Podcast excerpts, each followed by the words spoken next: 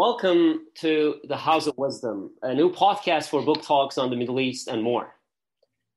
Today, my guest is Jenny White, a professor of anthropology at Stockholm University in Sweden and a most accomplished writer on Turkish history and culture. I know it's rare to find a great scholar and a wonderful storyteller in one soul, and I deeply admire Jenny's unique combination of the two the meticulous academic research and storytelling have been realized in her new graphic novel, Turkish Kaleidoscope, which was just released by the University, Princeton University Press mm-hmm. two weeks ago. The book tells the stories of four college students during the 1970s as they navigate a society on the verge of a civil war. Jenny, congratulations on your book and welcome to the House of Wisdom. Thank you very much, Mustafa. I'm glad to be here. I was truly enjoyed, uh, and it was really a pleasure to read your book.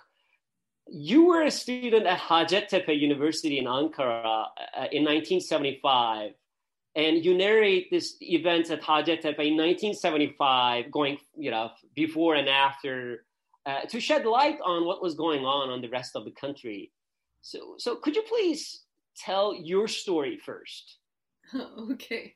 It's not as interesting as the story in the book, but uh, so I I um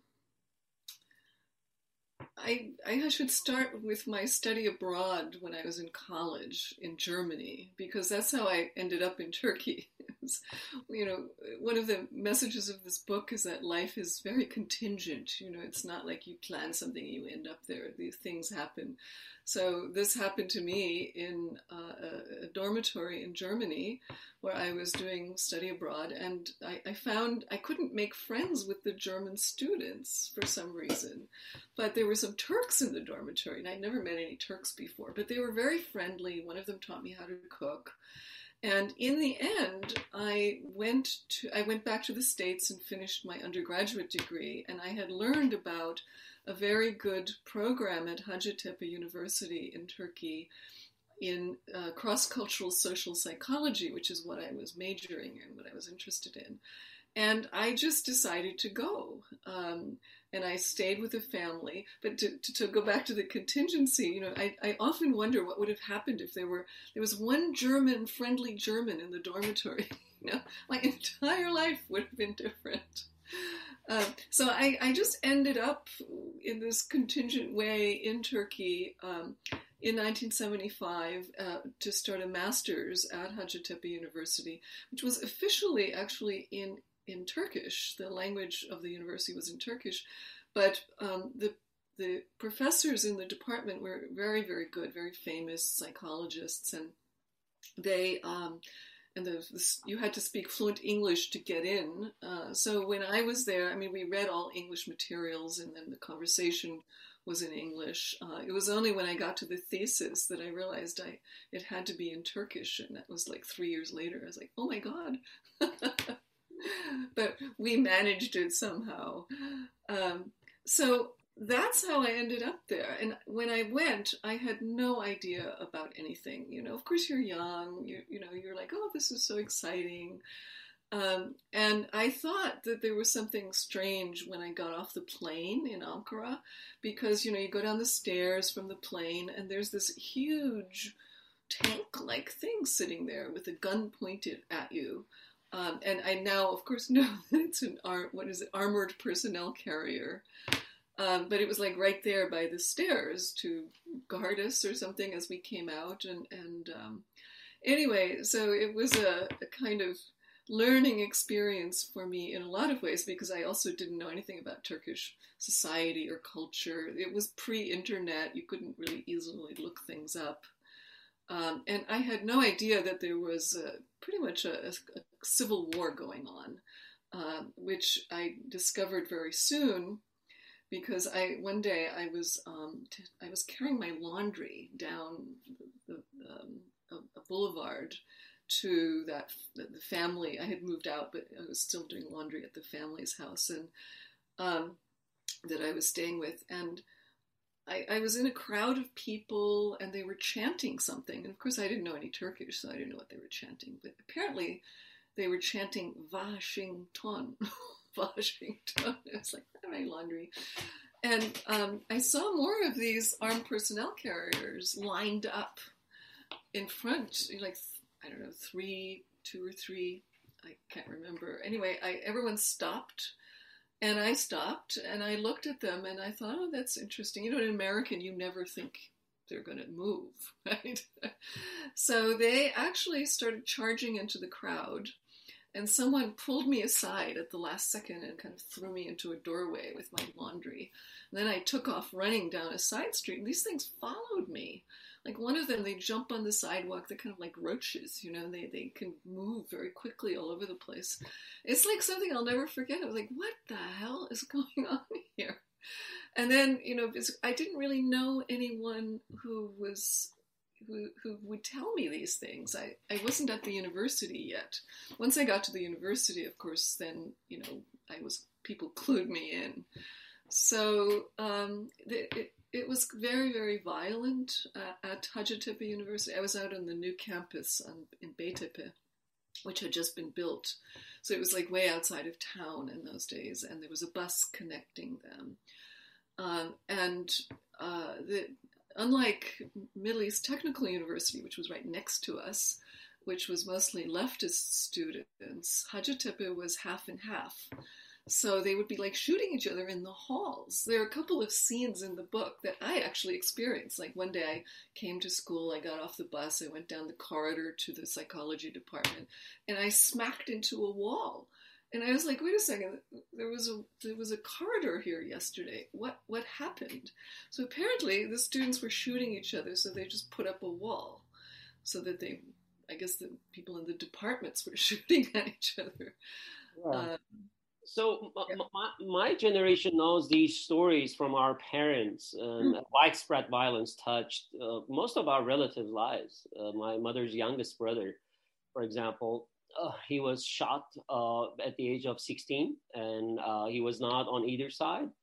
Uh, just a bystander on the street, and, and no one knows where the, that bullet came. and and um, aside from the fact that mo- most of uh, these events touched our families, and it's so important for most of the Turks and Kurds. What are what made you work on uh, a book uh, on on the 1970s? Well, that's a really good question because I never thought about doing a book about the 70s for some reason. So I wrote a book about the 80s, one about the 90s, one about the 2000s. And now suddenly I I thought, okay, I, I need to I need to go back to the 1970s, and the impetus for that was that you know after after the 1980 coup that shut down all of this violence, I went back. Uh, I left in 1978. I went back in 1983 after the the um, martial law was ended and there was a new election, and, and I didn't recognize the country. You know, it was it was colorful. It was like all the kinds of export import. Whereas before, there really wasn't much chance for Turks to travel outside or for products to come in. And people tended to wear dark clothing in part because it was very polluted and it was easier to keep clean that way. Um, so it was just this like blast of color and nobody nobody, even my friends, would talk about the 1970s. It was as if it never happened. It was really weird. Um, and, and so there was this repression, really. It wasn't even a, a forgetting, it was repressed for know, almost 40 years. There were memoirs, some memoirs that came out, mostly later in the 90s. Um, and there was some kind of Cold War type analyses where people, you know, would study the the political platforms or what politicians did and the parties and and the ideologies of the different groups that were shooting at each other. You know, so it was um, a, a, different kind of analysis that really didn't didn't grasp what I thought I had experienced. And then there were um, suddenly it appeared maybe 10, 15 years ago there started to be um, uh, the 1970s started to appear in um, um, television movies and things like that. You know, as kind of oh, wasn't it wonderful? We we could wear mini skirts and no Islamists breathing down our necks, and you know, I don't remember anything like that. Uh, so, of course, I was in Ankara, not Istanbul. Maybe that makes a, some of a difference. But, but in any case, the, the, the final straw was when um, I think it was uh, 2012. There was a trial of the, um, the the generals, the surviving generals who carried out the 1980 coup, and there was a whole bunch of people who came to testify at the trial about how this had, you know, this what happened to them after the coup and how this had destroyed their lives, and you know, it, it really is. It was a whole lost generation there where people people were not only killed but they were exiled tortured they lost their jobs and were never able to go back to their professions um, uh, they're just you know a, a, whole generation of people whose lives or or, or more um, uh, more subtly, they were unable to finish their degrees, right? That happens to at least one of the characters in the book. Um, the, you know, the violence was so intense that you, you couldn't actually move forward with your life. Even though people tried, they got married, they fell in love, they had children, but it was always there. So, what struck me at these trials was that all these people came forward and their stories started in 1980 they started with the coup, right? So they became the victims. But before that, there were there were lots of perpetrators of various kinds, and and none of that really has been chewed through. Um, and the so I, I thought that somebody should do some kind of social history of that period. But it can't just be me. You know, I was a foreigner. I have one particular point of view. So I went ahead and I did um, uh, oral history interviews with. I, I want to ask, you know, actually, it's obvious that you gathered a lot of rich data, and could you please just tell us, uh, you know, how did you collect the data? What were your strategies? A bit. Well, my strategy was to get as many diverse people as possible to talk to me about this period, because obviously there are lots of people who you know live through this period, and I wanted to get people on the right and the left um, and I wanted to get men and women, um, people who were leaders, and also people who were like your relatives, bystanders. Who it was impossible at the time not to be involved. You you had to be on one side or the other, or or else, as one of the characters says, "Are you crazy? Both sides will beat you up. Who will protect you?" Right. So so people just got sucked in, um, and uh, you know damaged, their lives damaged, or they're physically damaged as a result. Um, so I I basically rattled the tree of my um, connections, which after uh, what was it like thirty or forty years of doing research, I have lots of connections, and and I, I asked people for just names of people who will talk to me, and uh, went to talk to them. Uh, I also wanted you know, in terms of diversity, so I have um, I have Muslim, non-Muslim, uh, worker, uh, craftsman, uh, factory worker, uh, factory owner. You know, people who were elite, people who were um, uh, from working class backgrounds, uh, people who were in different parts of Turkey at the time, not just all in Istanbul or Ankara. So not just college students, you know, people who were college students. So there's this, you know, it's like a triangulation. You try to get as many angles on this situation as possible. So that's that, that yeah. yeah it's apparent that it's so rich. Uh, so why the metaphor of uh, kaleidoscope? Um, well, so the, the other thing that happened was that about five years ago or so, when I was in Turkey, somebody asked me, somebody I don't even know, right, asked me when they discovered that I was working on the 1970s, um, asked me, do you think that what happened in the 1970s could happen again now? And and was very concerned, very concerned. A sort of you know elderly man, and I thought about that, and I thought, well, one of the things that I noticed in doing all these different kinds of research, they're not all on violence, but much of my research has been on politics, right? So there's still an undercurrent of violence that comes out in different ways. I mean, obviously, violence against women, violence against Kurds, um, but also just daily violence. Don't, you know, you looked at me wrong kind of masculine um, violence that I've witnessed that a number of times. So um, there, there's like an undercurrent of it, uh, and I was I was kind of curious about that. And also the other thing that keeps happening is that Turkey just seems to be in, in every decade, you know, in every generation, there seem to be uh, fracturing and, and, the groups are not the same groups that there were in the 70s. I mean, you can have left and right, but I'm not really sure what they mean anymore.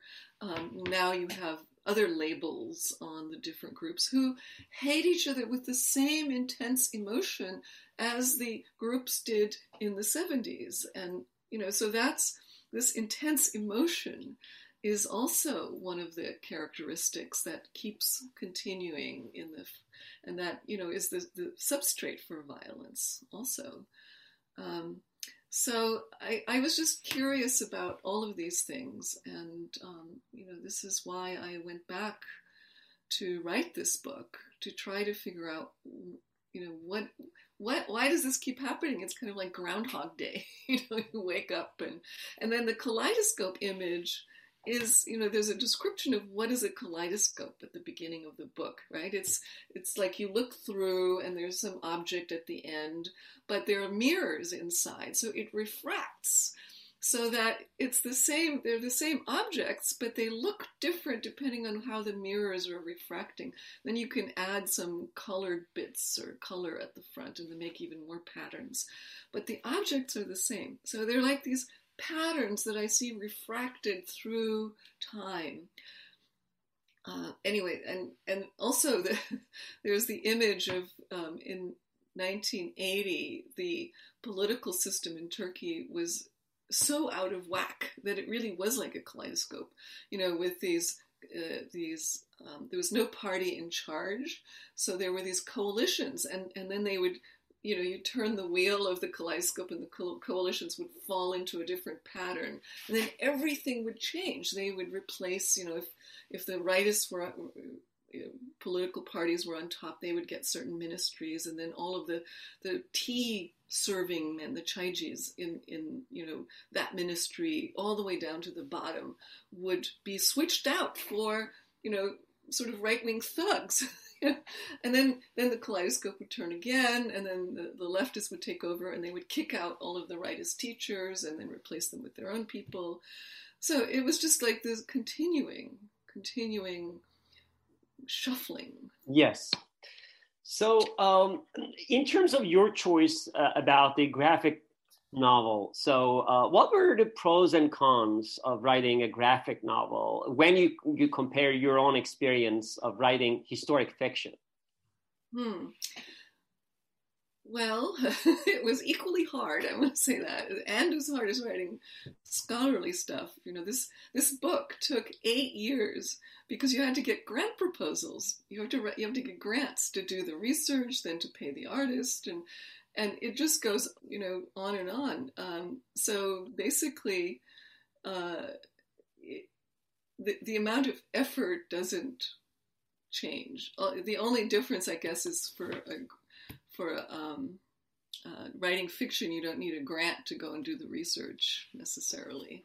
Um, you could just sit in your little room and make things up. Although in my historical work, I fiction, I try to be as accurate as possible. And if I'm not accurate, invariably, as soon as the book is published, someone calls me up or sends me an irate email saying, "This building that you say was here was not there in 1887." You know. so you know you, you always have to be on your toes no matter what you're doing um, but I didn't know that I was going to be doing a graphic novel when I did the interviews, right? This was a scholarly project, and I was planning to write, uh, you know, an academic book about uh, what you know the 1970s and what it can tell us about today. So I um, yeah, so I when I did the interviews, I realized right away there was something special about this. This is very different from my experience doing ethnographic research where ethnographic research it's kind of daily conversation or politicians talking to each other dealing with constituents and you know you you're you're there like a big ear and you write it all down um, but this was very intense because people were reliving the experience as they were telling me about it it was and I realized that they, they were very young in those days, um, like I was, uh, you know, late teens, early 20s, and this was a period of great transformation for them. And so I got like coming of age stories or, you know, some little thing that happened that was made a huge turning point in their lives, including their political lives.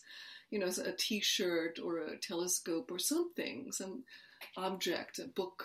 Um, so, and the, the, the intensity of people talking, they're, in, they really, really wanted to someone to listen to this. And I, I, I did when I when I finished doing the interviews and I went back and I did um, some analyses of the, looking for patterns in the interviews. There were lots of these patterns that were very clear, actually. Um, and I wrote a couple of articles about that. Um, and then I realized I'm losing the stories. You know the stories get flattened. You know so i was writing about factionalism but in fact i was losing the stories of factionalism that made the whole thing come alive. So i approached um, princeton university press which had published my previous book uh, islamist mobilization. No uh, uh, uh muslim nationalism yeah islam yeah muslim nationalism um, so they, to my big surprise, encouraged me to do a graphic book. And I had thought, well, I could maybe do a scholarly book with some pictures or, or somehow get the stories in there. Um, but they said, no, no, we can't sell an in between book. Right? It, there's no market for it. You have to either write a scholarly book with maybe some pictures, or you had, you could do something else. And they had just they sent me the proofs for two serious graphic books they were just about to publish. Um, one of them was on the history of philosophy, heretics, and the other one was a philosophy. Wow. You know, yeah, and the other one was a a, um, uh, a problem in physics.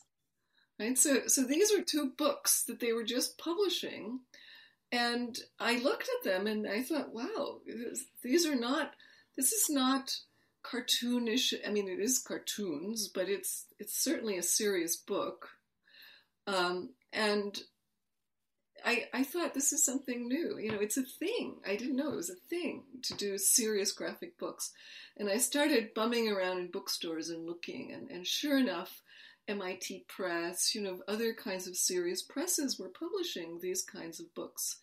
And there was um, there's one in anthropology that came out. Um, it's called Lissa, L-I-S-S-A, uh, by Sherine Hamdy and Coleman Nye, and it's about Egypt, right? So it's about someone who gets cancer in Egypt. They're, they're medical anthropologists, so it's a new way of presenting your ethnography. Um, mm-hmm. um, so um, yeah. I like to uh, get a quote from the book, and um, it's a scene in the book um, and then I'll, I'll, just ask a question um, about your um, article in um, American Interest. Here's the quote We would better keep this conversation to ourselves. Being in a leftist group is like being in a tekke, that is Muslim Dervish Lodge. You do whatever the Sheikh wants. You think what he wants you to think don't let anyone know you have these questions, Nuray. Remember the saying, do as I say. If not, you're a traitor. This reminded me of your article in the American Interest a few years ago, um, you ch- where you challenged these simple dichotomies like Islamism versus secularism, and you explain the shared authoritarian culture and the reporters such as Kahraman, the selfless hero, and traitor. So could you please elaborate on this? You you did already with the kaleidoscope, but um, could you please? Yeah. So that was one of the patterns that I found, regardless of who was being interviewed. Right? It could be left, right. It could be anything. Um, there, there when you when you join a group, um, you have it, it becomes your life, right? It, it becomes your life, and it's organized around a central person. Um, the, the, leftists call them the the, the abi, and the central person controls everything. You know, you used to. It's everyone knows who knows anything about the 70s that you could tell who was leftist and who was rightist by the shape of their mustache. Like, even down to that kind of detail what they wore, how they interacted with the opposite sex. It was very controlled. Um, what they believed. Um, there's a there's a scene in the book where the the author um, I mean, the, one of the characters discovers that there are different ways of looking at this ideological stuff. There are different ways of being a socialist and um, and ta- tries to talk to his leader about it, his abi, and gets you know sort of slapped down. Who he says, "I tell you what to read." Um, you know, how do you react to that? Uh, so there, there's this central figure who controls everything, and the important thing is to have uh, loyalty and, and obedience. Those are the two most important things loyalty and obedience. Um, as for your talents in any other way, they really aren't that important. And I, I did some more research since that article about that because it was very powerful. There's a there's an article called Spindle Autocracy that I, I published um, a couple of years ago that came out of this and there I developed this further where I, the, you know, I don't know, people might not know what a spindle is. It's the, it's like a stick that hangs on a string and it twirls. You use it in the villages to create yarn, you know, wool out of raw wool. So the raw wool gets, you know, um, networked around this uh, this spindle, and then comes out at the bottom as as socially useful yarn that can be used to knit sweaters. Um, there's a good word in Turkish for that, terbiye. Terbiye edilir.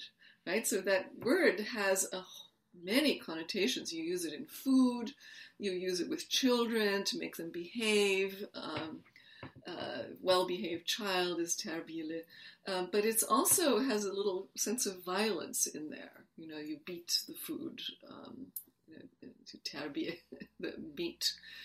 Uh, so it's it's like you take these raw recruits and they gather uh, in a network around a leader. The leader, it's the leader. Um, uh, basically, they they network around the leader, and um, are they're expected to be loyal and obedient to the leader. But what happens is because this is the essence of their relationship, right? Because it's personal, loyalty and obedience is a personal relationship. If anybody in disagrees with the leader, it's also personal. And then you become you you're cast out as the traitor.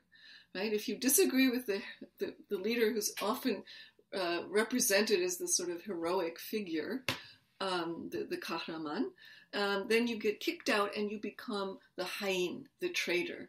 And the, the, the kahraman traitor uh, duo of, the term, terms is so widespread and so important in Turkish society. Um, you know, I, I, I, see them as kind of spools around which much of Turkish political and social life, you know, organize themselves, because it's it goes along with because it's all personal. It goes along with this hatred, this really really deep hatred that a number of the people who I interviewed brought out to me. They said, like, where does this come from? It's it's nefret. You know, it's not just disliking somebody. It's really you just want to kill them. Um, and that could be someone who was in your group right? Who who you had a falling out. In in some cases, someone in another group that you are ideologically ident- ideologically identical puts a poster over someone else's poster, and then you know they, they have these violent feuds over that where people get killed. You know, it's about masculinity also. So at this point, uh, it could be even from you know your you know someone from your ideological spectrum. You said compared to rightists in the book, I realized that leftists appear to be most divided in terms of the stories and you know in terms of how they got into violence against each other. Why don't we see the same dynamic uh, on the on the right on the right side? Mm. Yeah, I've thought about that. I don't have a, a simple answer.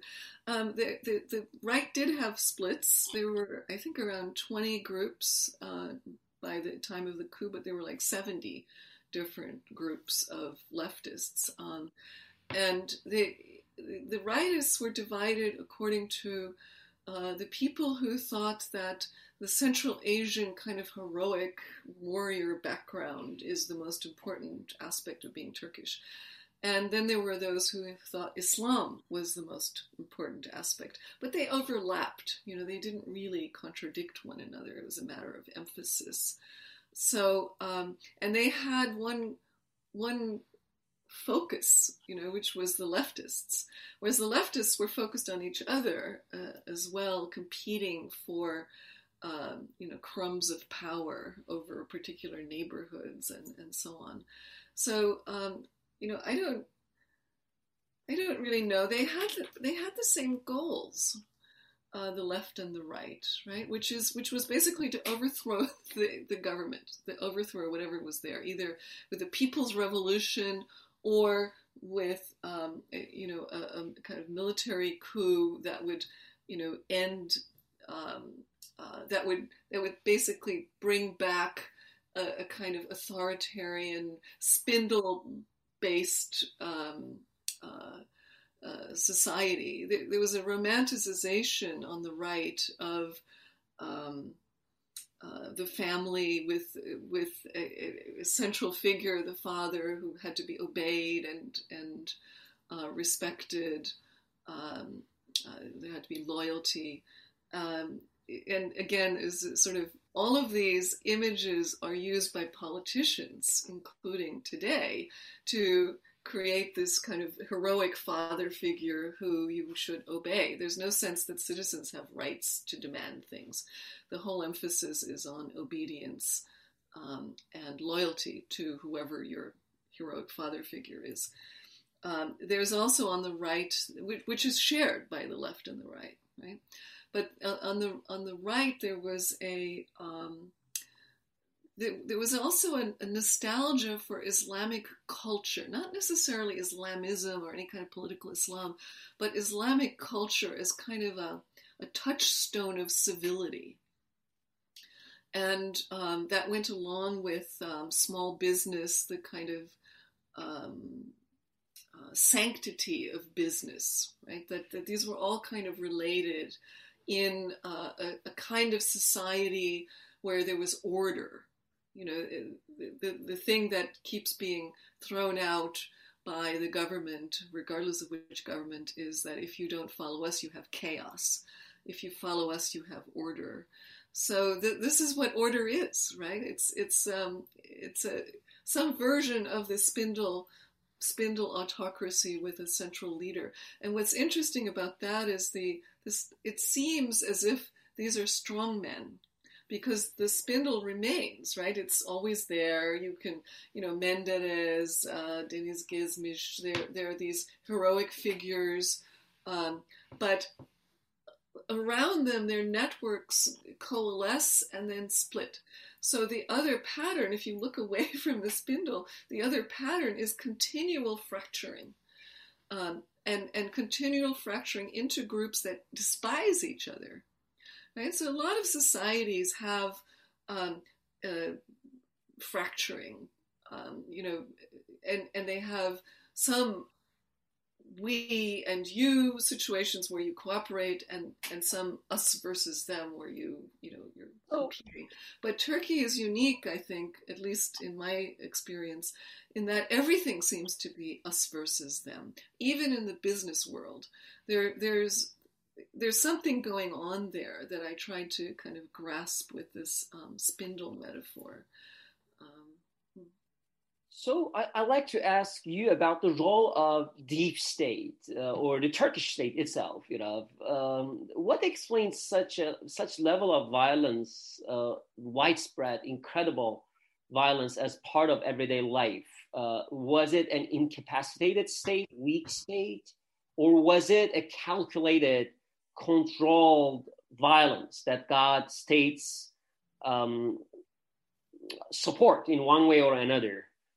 So simply, we're, uh, as some suggest, uh, we're the Turkish armed forces or Turkish intelligence agency complicit in these events. Hmm. So I, I don't think we'll ever know. Uh, we don't know for sure. Uh, however, I did actually after we spoke the last time. I went and looked through some old clippings, newspaper clippings I have from the 1980s that are around the time of the coup, and um, the uh, the officers who were interviewed for the the newspapers um, said that um, they they expressed um, one urgency because of all the horrible things that were happening. That the government was completely unable to govern. They tried 84 times to elect a president that year and didn't manage to do it because they were so gridlocked. The inflation was around 100% um, uh, they um, they were as political leaders were being assassinated. Um, uh, there were they what, there was what they called the, the military officers called the rise of terrorism, and they tried to get the government to do an anti-terror bill, but it couldn't manage to do that. Um, and there were these liberated, so-called liberated areas appearing in Turkey, not just in the cities, um, where groups, you know, controlled air, you know, parts of the country or um, parts of the city, and they felt like the, the, military officers that were interviewed said they felt like they, they you know, the, the government was losing control of the country, right? But they were reluctant to act. They said, if you know, this is this is if there's any reason to have a coup, this is it. But we're reluctant to ask to act because at that moment they were, you know, there was um, the, the, Turkish economy was in terrible shape, uh, in part because of the uh, the, um, um, it was the the oil. Uh, I can't remember what it was called. anyway, there was a the price of oil was was went up so high that Turkey could no longer afford anything abroad um, including medicines or gasoline. So they couldn't afford to to get gas into the trucks from the coal mines in Turkey to get coal to the capital, and so people were freezing. Uh, a friend of mine uh, wrote after I left that in Ankara she was putting her oranges into the refrigerator so they wouldn't freeze, right? And people were burning their furniture and, and so on. So it was just, you know, this is a moment where the military according to what they said, thought that, you know, if the government can't handle this, we need to step in. But they were reluctant because they needed, they thought, they, Turkey needed the, um, the money from the West, right? They needed, they had um, loans, huge loans from the West, and um, they didn't want to jeopardize that by having a coup. So they were afraid of that. But they were also um, they, one of them actually said there was a quote by an off, a high, high-ranking officer that um, because the Turkish army is so dependent for its you know support on the United States that um, they they thought that they probably they needed um, what was the, the exact word um, they needed the sanction they needed a coup to be sanctioned by the U.S. before they could do it and they didn't think the U.S. would agree so this was about in March. You know, several months before the actual coup. So none of that really sounds like the CIA orchestrated anything. the CIA is blamed in Turkey for every single thing. You know, if a, a ship worker falls off a ship, um, must be the CIA. Uh, I mean, I'm not kidding. That actually was the suggestion of one of the ministers uh, some years ago. So, it, you know, it, I.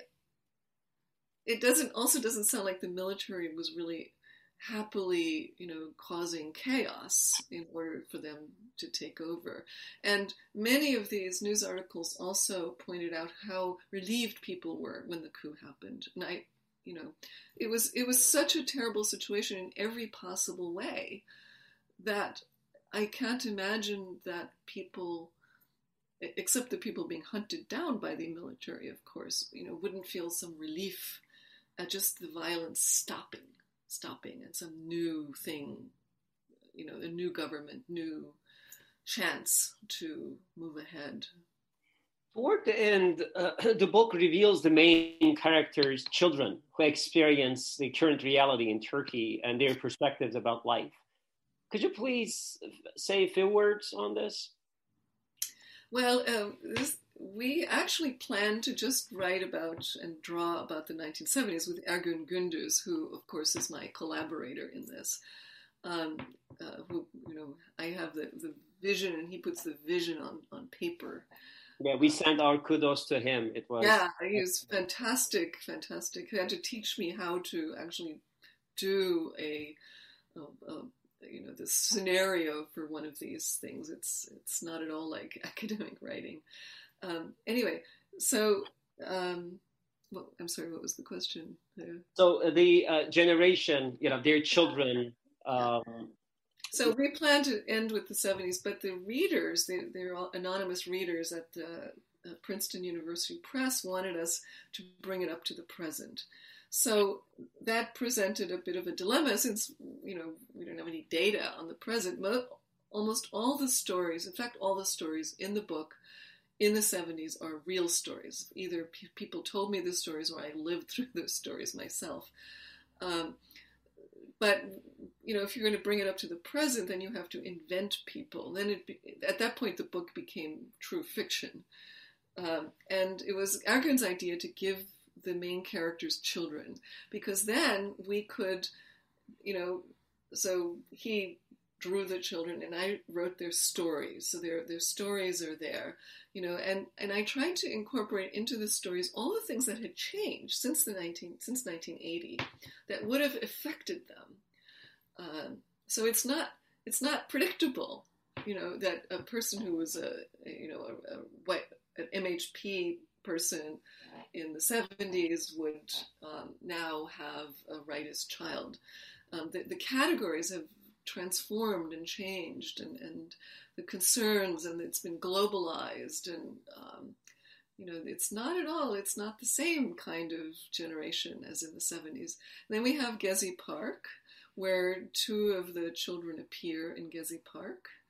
Um, and uh, and then I, I i ended i ended there um, yeah, I, I loved it. I loved it because the children have their own stories, right? And the stories will continue. Um, the story they have been shaped by other forces, and and it's actually also interesting that at the point of the present, when two of the characters meet again by accident decades later and tell their you know what happened to you, uh, it becomes full color. It's like that, you know, post 1980 full color uh, it's uh, such a different feeling. Um, and whereas before that, it's black and white or sepia, except for the blood, which is red. Yeah, finally, um, I like to ask about the future. In the past few years, Turkey once again uh, is witnessing an extraordinary violence and state violence. I can think of torture, kidnappings, and ma- mafia based violence violence against women and such. So, seeing the country's direction, uh, many observers of Turkey getting worried day by day, becoming hopeless. Does your book help us to foresee the future? Hmm. good question. I, I don't think anyone can foresee the future because, as I said at the beginning, it's contingent, right? Who knows what will happen to, you know, push it off in one direction or another. Um, one of the one of the, the interesting things about the present is that for sociologists like yourself or an anthropologist like me, it's really hard to figure out what's going to happen next because the so- sociological indicators that we have always relied on aren't really the factors that will make a difference anymore. I d- I don't think. Because of the way the political system has changed so that everything is in the hands of one man. Right? It's not just the political system even is is kind of hollowed out in a lot of ways. I mean, there's a question as to whether Parliament really has any say and very much say in anything. I, as somebody posted on Twitter uh, a copy of um, uh, an, uh, a decision that had been made in I think 2018 that I had never heard of, which you know actually showed the the legal document, um, a political document that said that um, the president can uh, withdraw from any international agreement just alone without consulting parliament. NATO, you know, the, the, the um, Istanbul Agreement. I just so there there are these there are these um, blockages to seeing into the future now.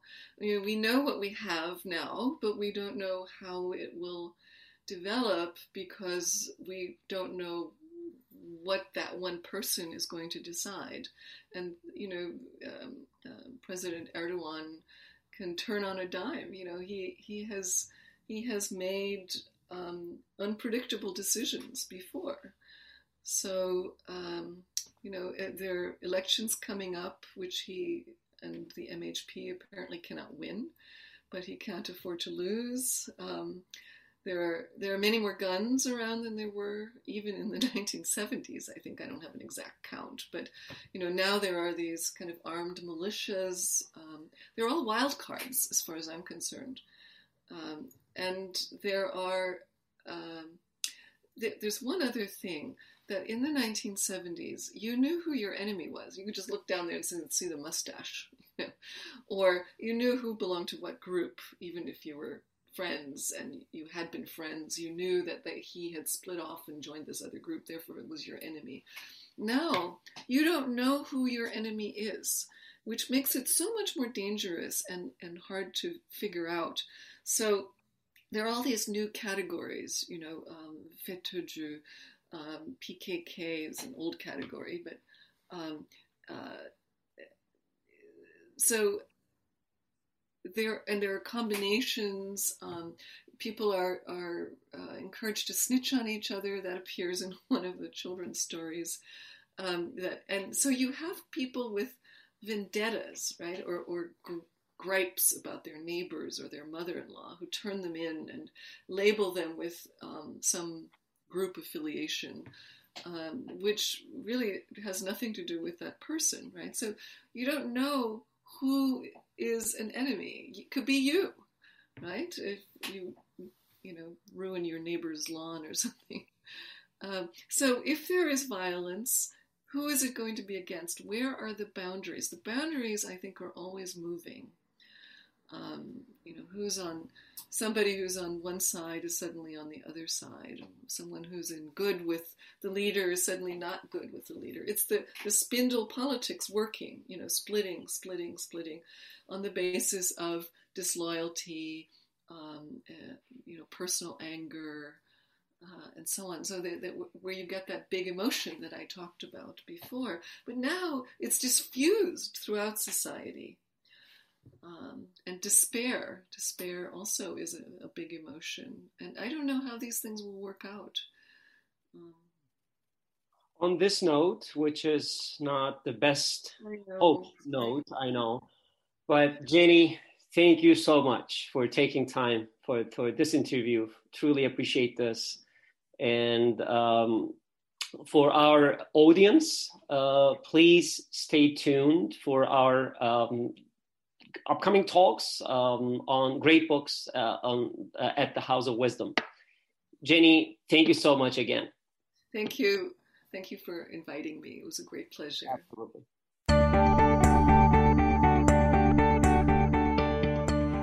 You can follow Ahval News Online podcast series through Apple Podcasts, Spotify, YouTube, Google Podcasts, SoundCloud, and Spreaker. All you need to know about Turkey is here for your ears, mind, and attention. Thank you for listening to our podcast.